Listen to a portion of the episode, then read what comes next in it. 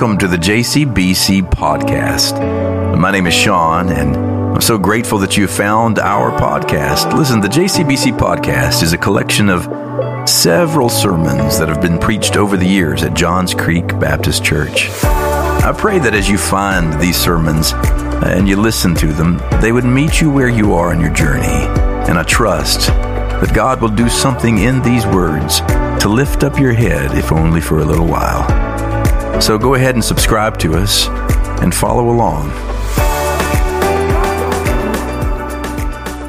Friends, I encourage you to turn with me, please, in your Bibles to the New Testament book of Galatians. We're going to be at Galatians chapter 2 in just a little while, but I want you to be ready when we get there. We're going to cover some ground before coming to the text. But first, I've got to tell you about this guy. This guy was walking along a country road and, then and he saw this other guy on a, this, this bridge overlooking a high, high drop to the river below. And the guy on the bridge looked as if he was about to jump. So our guy walking along says, Whoa, whoa, hey, whoa, hang on, buddy. Wait, hang on. Um, and trying to find something in common with him. Listen, listen, do you, do you, do you believe in God? The guy said, Yes, I do. He goes, I do too. Good. Okay.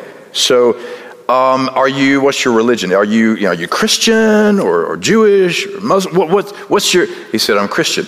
Me too. Okay. Well, so, like, are you Protestant or Catholic or Greek Orthodox? He said, Protestant.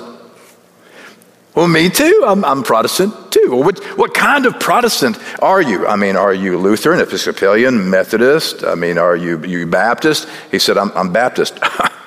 me too. Are you Northern Baptist or Southern Baptist? he said, Northern Baptist. He goes, me too. Are you Northern Baptist Great Lakes region or Northern Baptist Mid Atlantic region. He said, North Atlantic Great Lakes region. He said, Me too. Are you North Northern Baptist Great Lakes region confession of 1872 or Northern Baptist Great Lakes region confession of 1924? He said, I'm, I'm Northern Baptist Great Lakes region confession of 18. 72. The guy said, hmm, Die, heretic, and kicked him off the bridge. if you'll stand for the benediction, we'll be just. Strange where we sometimes draw the boundary lines. You know, with God, however, we're told in the Psalms that the boundary lines have fallen in pleasant places. It's natural for us as human beings to draw boundary lines. It's kind of natural to us. It's kind of what we do. These are my people. Those are not my people. This is my tribe. That's not my tribe. This is who is in and this is who is out. We kind of do that kind of naturally. I mean, even in the first century, within Judaism itself, there were those who were divided between one another, just like we can be as well. The trouble is, this is what got Jesus in so much trouble. This is what got Jesus a bad reputation because he kept erasing the boundary lines around whatever table it was that he was sitting at. Even in his first century context, even within his own religion, Judaism, Sadducees didn't want to eat with Pharisees, and Pharisees didn't want to eat with Essenes, and Essenes didn't want to eat with anybody. But he kept erasing the boundaries and welcoming people to the table whose lives actually symbolized everything that was allegedly unholy, unclean, unwelcome at a table of the righteous. And Jesus did that all the time and on purpose because Jesus knew that the, the table symbolized everything. The table was a symbol for what is coming because he believed deeply what those who came before him believed that there is coming at the end of the age a great table a great messianic banqueting feast where all of the broken and all of the scattered in this world are welcomed to be gathered together and mended, healed, loved, reconciled, put back to a state of wholeness. And what I've been trying to preach these last six weeks has been the degree to which you and I make space at the table of our hearts for one another is the degree to which that kingdom begins to break in to our everyday normal lives right now. Yeah, yeah. So, that message could not be more urgent than today. Because I can promise you this I guarantee you there is somebody here today, and you've gathered here and you almost didn't come. and you know you're having a hard time welcoming somebody to your table. God has put somebody in your life, or maybe a multiplicity of somebodies in your life, and you just can't get over whatever the chasm is that separates you, and you're struggling a bit. And I'm here to tell you that whatever it is, the thing, and you know the thing, it's the thing that makes the room thick with anxiety at Thanksgiving. You know the thing. It's not new to you or to us, it's been around a while. And Scripture says something about what to do about it. So there's this story in the New Testament. The story between two of the greatest leaders of the church who locked horns with each other. They got they got in a dust up over a very serious matter, and we're talking about Peter and Paul. You know, Peter, water walking Peter, ear chopping Peter. Confess him. He's the, you are the Christ, the Son of the living God, that Peter, the three time denying Peter, the restored Peter, the leader of the church, Peter, and Paul the used to be called Saul Paul, the one who met the risen Christ on the road and was blinded and woke to a new way of seeing Paul, who was called to preach to all non Jews in the world, Paul, the one who wrote half of our New Testament, Paul.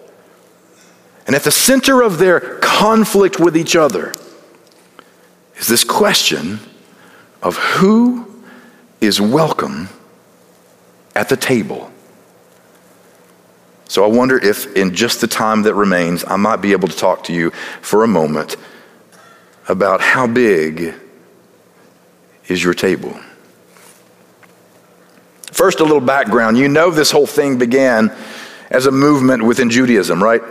By thing, I mean this whole thing. This, this whole movement of following Jesus began not as a brand new religion. You know, Jesus was not a Christian. You know that, right?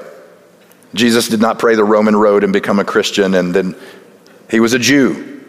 And those who followed him first were Jewish, who were so overwhelmed by the compelling nature of his presence and then the overwhelming transformational truth of his resurrection that they could not live their lives ordered any other way. But they were all Jewish. And they had been waiting for his arrival for a long time. For centuries, there was a, a, kind of generational readiness, a practice, a rehearsal. They took on particular kinds of behaviors that readied the heart and the mind and the body for the day when the king who came would set up the kingdom. We hear a little bit of it, like hinted at, in the first chapter of Hebrews. We hear these words Long ago, God spoke to our ancestors in, in many and various ways by the prophets. But in these last days, he has spoken to us by a Son, whom he appointed heir of all things, through whom he has also created the worlds. He is the reflection of God's glory and the exact imprint of God's very being. And he sustains all things by his powerful word.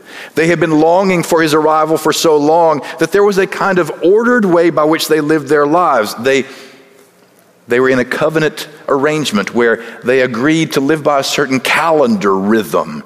Here is when you work, and here is when you rest. Here's when you have the springtime festival, and here is the fall time festival, and here are the high holy days, and here are the things you do in between. They lived by a holy calendar. They lived by a holy diet. They lived by dietary restrictions. Here's some things that you can eat, and here's some things that you can't eat. And they lived with bodily marks on their, their personal frame we call circumcision, which was the quintessential expression of the people of Israel. Male circumcision, who would then show physically to the world who they belong to. All of these were identity markers. I live by this calendar. I live by this diet. I welcome the mark of circumcision on my body as a way to say, I belong to the group of people waiting for this particular kingdom to arrive. So, when he arrived, and said, Hey, this kingdom's breaking in all around you. Of course, they were filled with giddiness and a sense of joy, but they could not possibly fathom the breadth, the length, the depth, the height of the grace by which they met him. The grace that slips out beyond their control. The grace that is beyond all the categories of their, their vocabulary to define. So, they see God's Spirit pouring out over all people, and at first, these Jewish Christians, all ethnically Jewish, celebrate the pouring out of God's Spirit. We read a little bit of it, like in uh, the second chapter of Acts, at a Jewish festival called Pentecost. We hear, In the last days, it will be, God declares, that I will pour out my Spirit on all flesh. All flesh. See? And your sons and daughters shall prophesy, and your young men shall see visions, your old men shall dream dreams.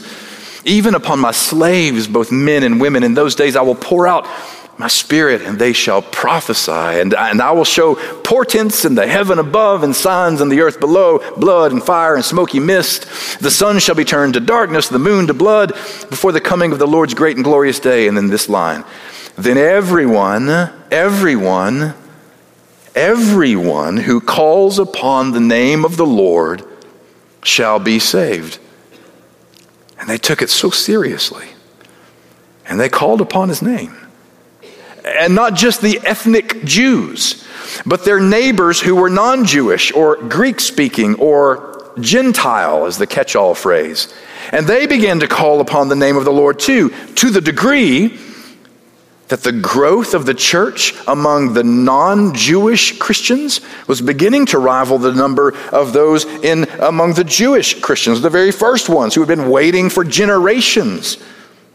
And ultimately, as it began to grow beyond control, a serious question was raised.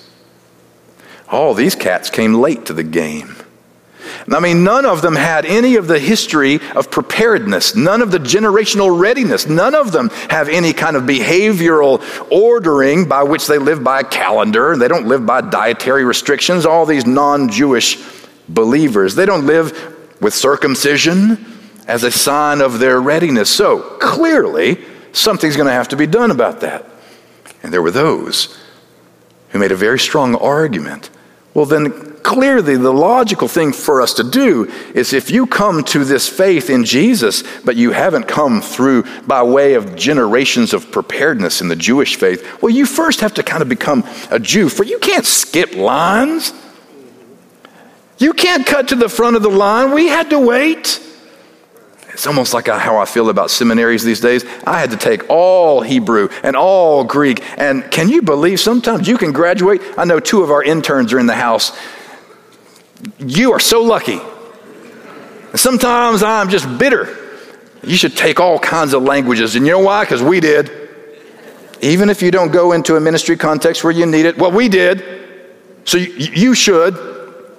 Now you're beginning to feel the sense of, oh, this generational readiness, this history of preparedness. And now these Johnny and Jane come latelys can come to the faith in Christ and not be circumcised and not abide by dietary restrictions and not keep the calendar? Are you crazy? And there is the dilemma. At the heart of it, what is really required to sit at the Lord's table? In other words, who belongs? And here is the first serious controversy in the Lord's church. Who belongs at the what does it take for me to get a seat at that table? Because some of us earned it. Some of us worked for it. Some of us have the, the background, the cred. Some of us put in the time, and now you come along and You've not done a thing to prove you are waiting. You've not done a thing to. And there's the crisis. Let's start with Peter. Peter was among the most traditional. He was a Jew of all Jews, and he, practiced, he was circumcised. He practiced the dietary restrictions. You know Peter, right? And yet, something happened. You know what he did? He ate with some Gentile Christians and changed his mind. It's funny how issues tend to change when the issues have faces. He eats with these Gentile Christians and realizes, whoa, whoa, hang on. I see the Spirit in them the same way that the Spirit is in me. And it causes a crisis of faith for him. Ultimately, he has this vision in which God sends a blanket of clean and unclean animals down, and he says to Peter, basically, look, all the things that you thought were unclean are no longer unclean. All the things you thought were unholy are not unholy. I've made all things holy and clean and acceptable. And he has a change of heart, but it happens only after he has a meal with some Gentiles. The power of breaking bread with someone not like you is transformational. It's transformational. Uh, you know, you, you and I can wax eloquently on race until you begin to invest in true relationships with people of a race other than your own. Then you realize maybe there's some things I didn't know. You and I can wax eloquently on sexuality uh, until it's not an issue, but it's your nephew. It's not an issue, but it's your son or daughter. We can wax eloquently on any kind of topic, climate, whatever, until it has a face, right? When I was an intern shortly after college, right before going to seminary, I had to make some money to go to seminary, see? So during the summer after graduation, I worked at a church in Flintstone, Georgia. I worked nine hours a day in a factory, a bleachery, where I, I made bundles of scrap cloth and took them to the trash for nine hours a day. And then at night, I was a youth pastor intern. And as I was working in this church, Flintstone Baptist Church in Flintstone, Georgia, we were a modern Stone Age congregation. the guy who hired me was old school, tough guy, conservative, hired me, and one day, and we spent the summer loving people and leading people to Christ.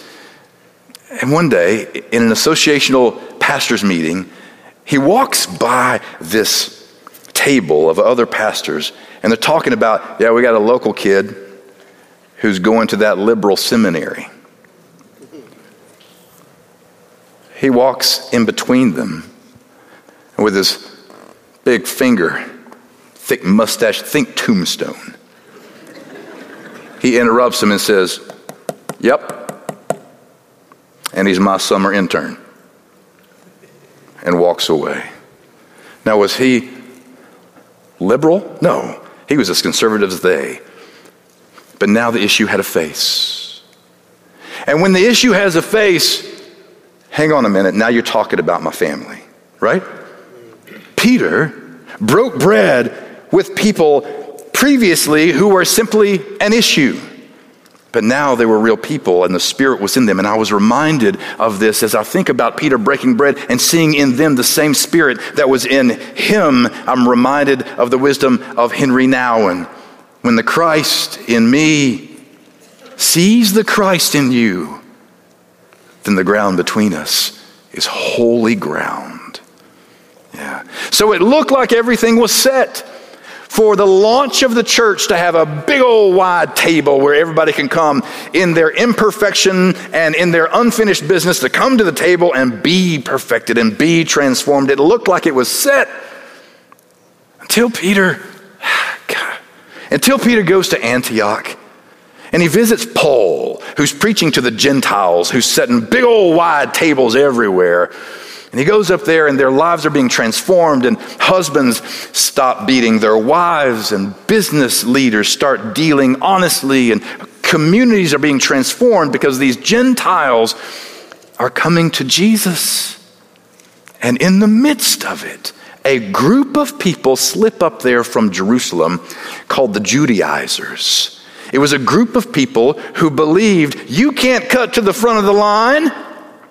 You have to become a Jew first before you can be a part of this movement in the way of Jesus. And so they were convincing these brand new Christians who were finding freedom in Christ, life in Christ, redemption in Christ. They were convincing them, you have to be circumcised first. And they were like, well, I didn't have that on my calendar this week, but if I have to do that to follow Jesus, I guess I will.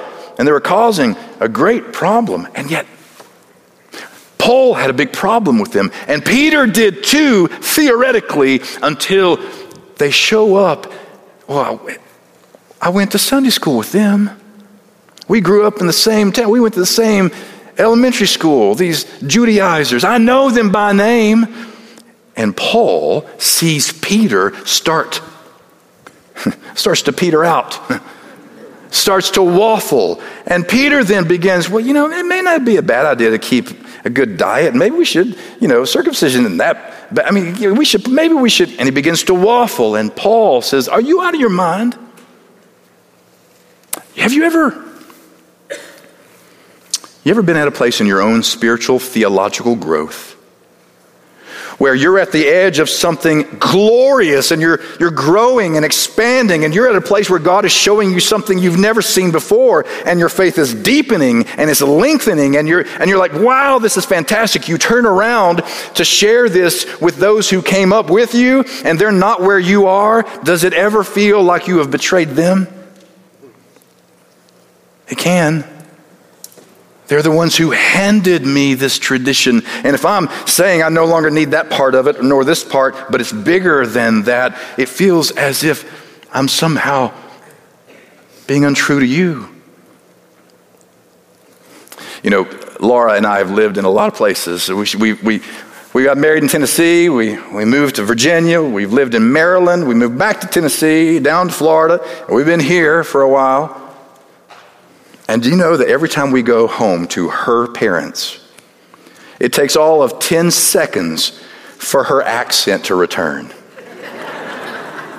it's the most uncanny thing I've ever seen. All of a sudden, it's Christmas time. time to put up the bright white lights, you know. It's uncanny because when you're with your people who got you this far, something changes. And it's not just about accent. Sometimes it's theological, sometimes it's political, sometimes it's ideological. One year, I was an intern at another church in Marietta. I was a college student, I was a junior. And I was working for the youth pastor there, who was my youth pastor growing up. I adored the man. He mentored me, he loved me. He gave me opportunities to try preaching and to lead other students, and he was everything to me. By the way, I also dated his daughter for four years, but that's another story altogether. He goes to Marietta and hires me for the summer to come down and be his intern. We're walking through the hallway one day. A woman comes up to him and says,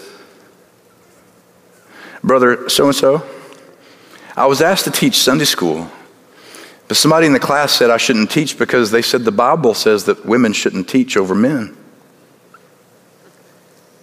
And he said, Well, if the Bible says it, we can't argue with the Bible.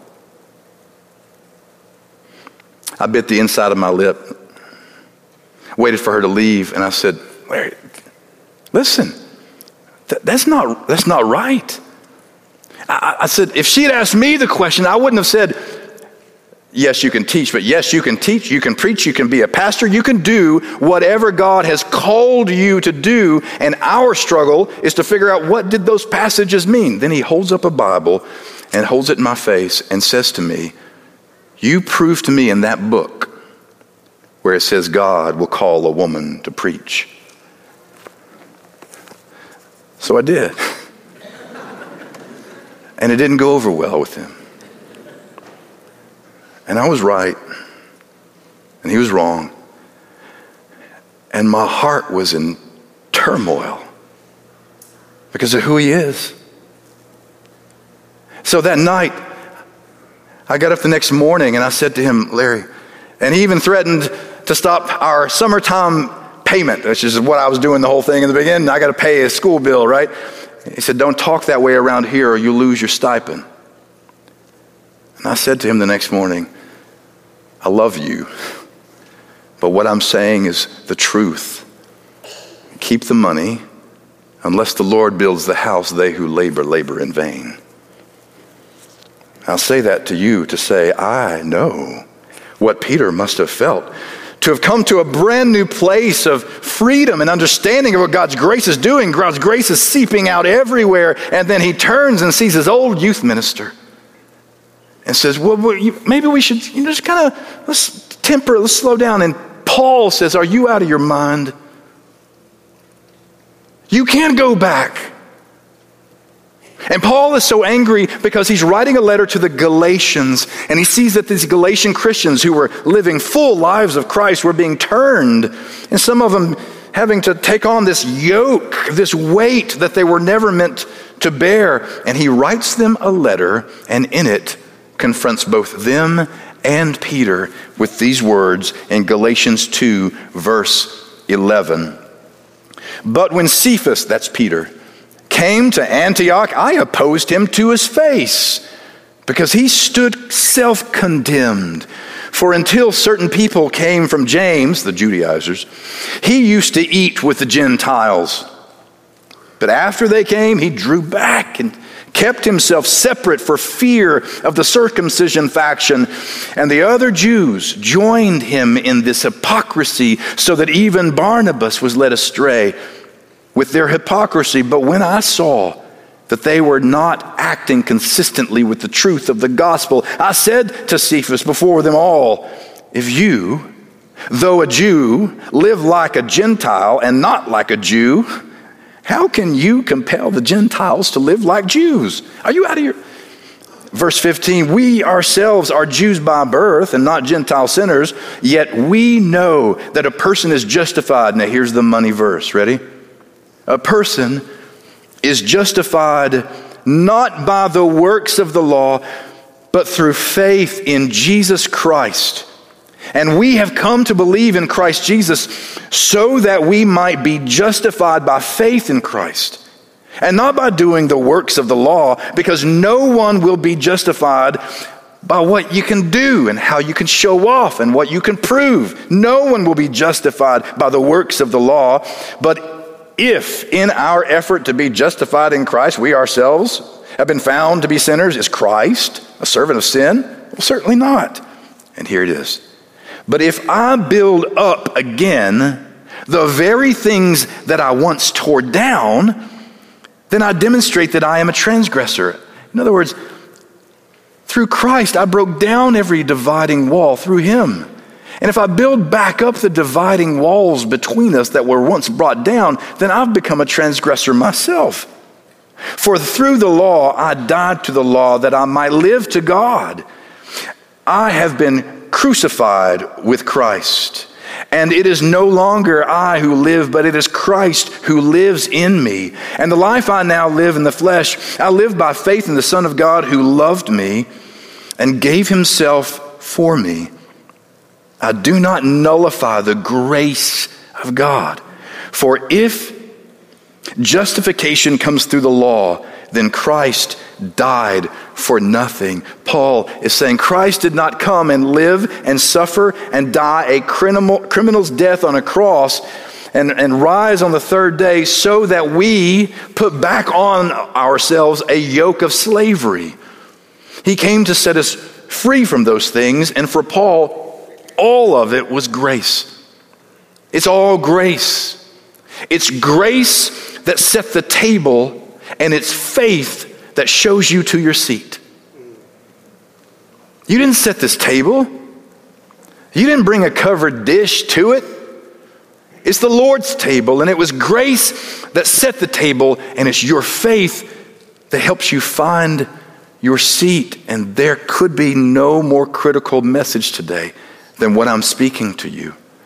Because this isn't just an ancient lesson about a first century group of folks and primitive rituals like circumcision and dietary laws. It's not about that.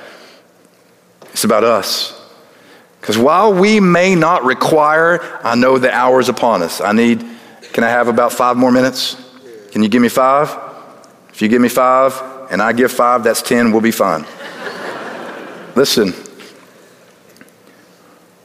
we may not require new believers to be circumcised or take on a dietary code of ethics or to live by a certain calendar, but we do put yokes of bondage upon them.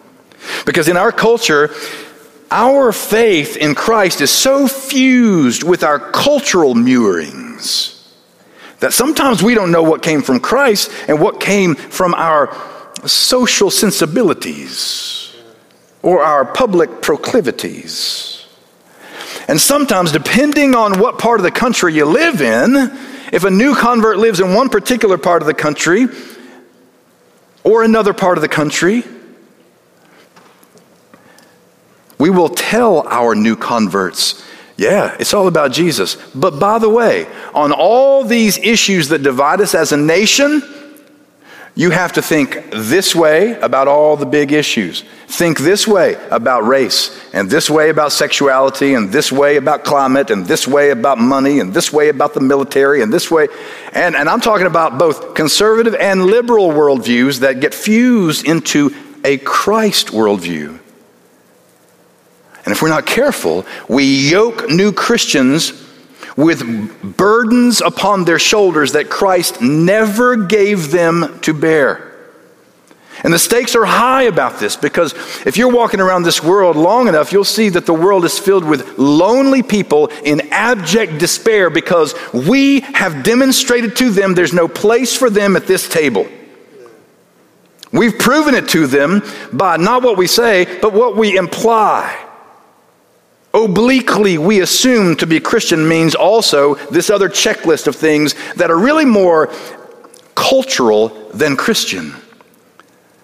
And if we don't wake up, the world will continue to grow in loneliness, brokenness, despair. And there will be people who think that there is no room at any table for them. And you and I, as people who live proleptically, as banquet people, party people, table people, we must live now in such a way that demonstrates to them there's a table they never knew they were welcome to come to. Do you know what that looks like? I'm going to tell you what that looks like. In 2002, a movie came out, a great film called Antwone Fisher. It was directed by Denzel Washington. Like you had me at Denzel, you know? But in this one, he was a supporting actor. It told the true story of a young African American man who was abandoned at birth, shuttled from one foster care facility and family to the other, endured unspeakable abuses in every conceivable expression, and found a solace in the U.S. Navy. Even there, in a life that is supposed to help you order your life, he was walking around like a powder keg, about to explode. And so his psychologist, Denzel Washington, said, You might need to go on a journey and find your family of origin, whom he had never met.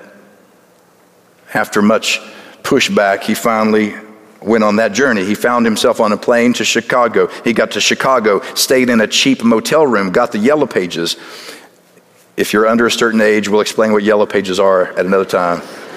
And he's flipping through the yellow pages, and he gets down to the white pages, and he follows down the F's to Fisher, and he calls dead end, dead end, dead end, dead end, until the woman who answered was his aunt.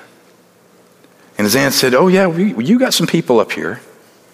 And so they met up, and he asked about his father and about his mother. His father had died not too long ago, but his mother lived about two miles down the road. He had never met her. He musters the courage to go speak to her in her tiny, humble little apartment. And he scoots up next to her and he says to her, I need you to know some things about me. I've never been in trouble with the law. I haven't fathered any children. I've read hundreds of books, written poetry. I serve my country. Didn't you wonder about me? Didn't you miss me? And what he was doing in that scene was demonstrating what I heard and rattling around in, in my head as was there no table big enough for me? What he didn't know while he's talking to his mother is that his aunt and his uncle had called every other relative in Chicago while he was away and told them to bring something to eat. And when he showed back up at his aunt's house, he experienced a welcome that I liken unto the welcome into heaven. And I just want you to see for a moment what it looks like for someone who was told his whole life there's no room for you at this table to actually be overwhelmed by the surprise of grace. Take a look. Hey, what are you doing? I'm your Uncle Horace. Out the way, Horace. Come on, baby. Oh, look at you. Look at you. I'm your Aunt Etta, baby. Oh, me, me. Oh, I'm your cousin Jeanette. Oh, come on. And I'm your Aunt Anna. How you doing, baby? oh my Lord Jesus. Oh, This is my wife, T. How you doing? Good looking. Your cousin Eddie. My dad named me after your father. It's my brother Ray. What's up, dog? What's cracking, man? Hey, hey, y'all, I'm your cousin Jason, man. What's love, much love. All right, boys, open up.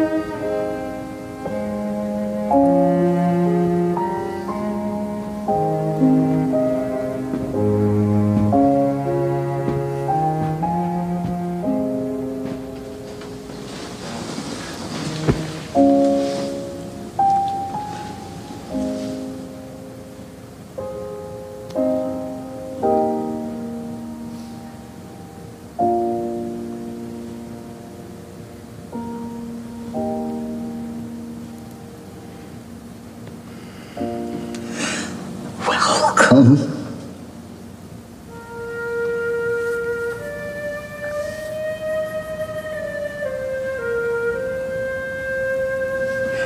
All right.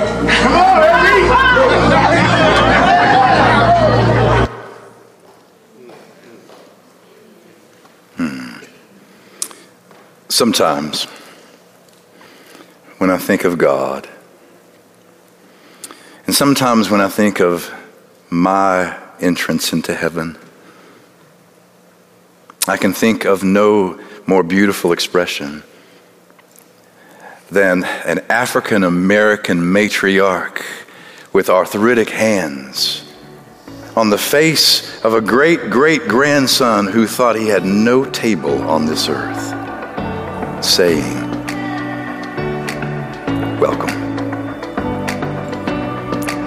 This is the kingdom of God.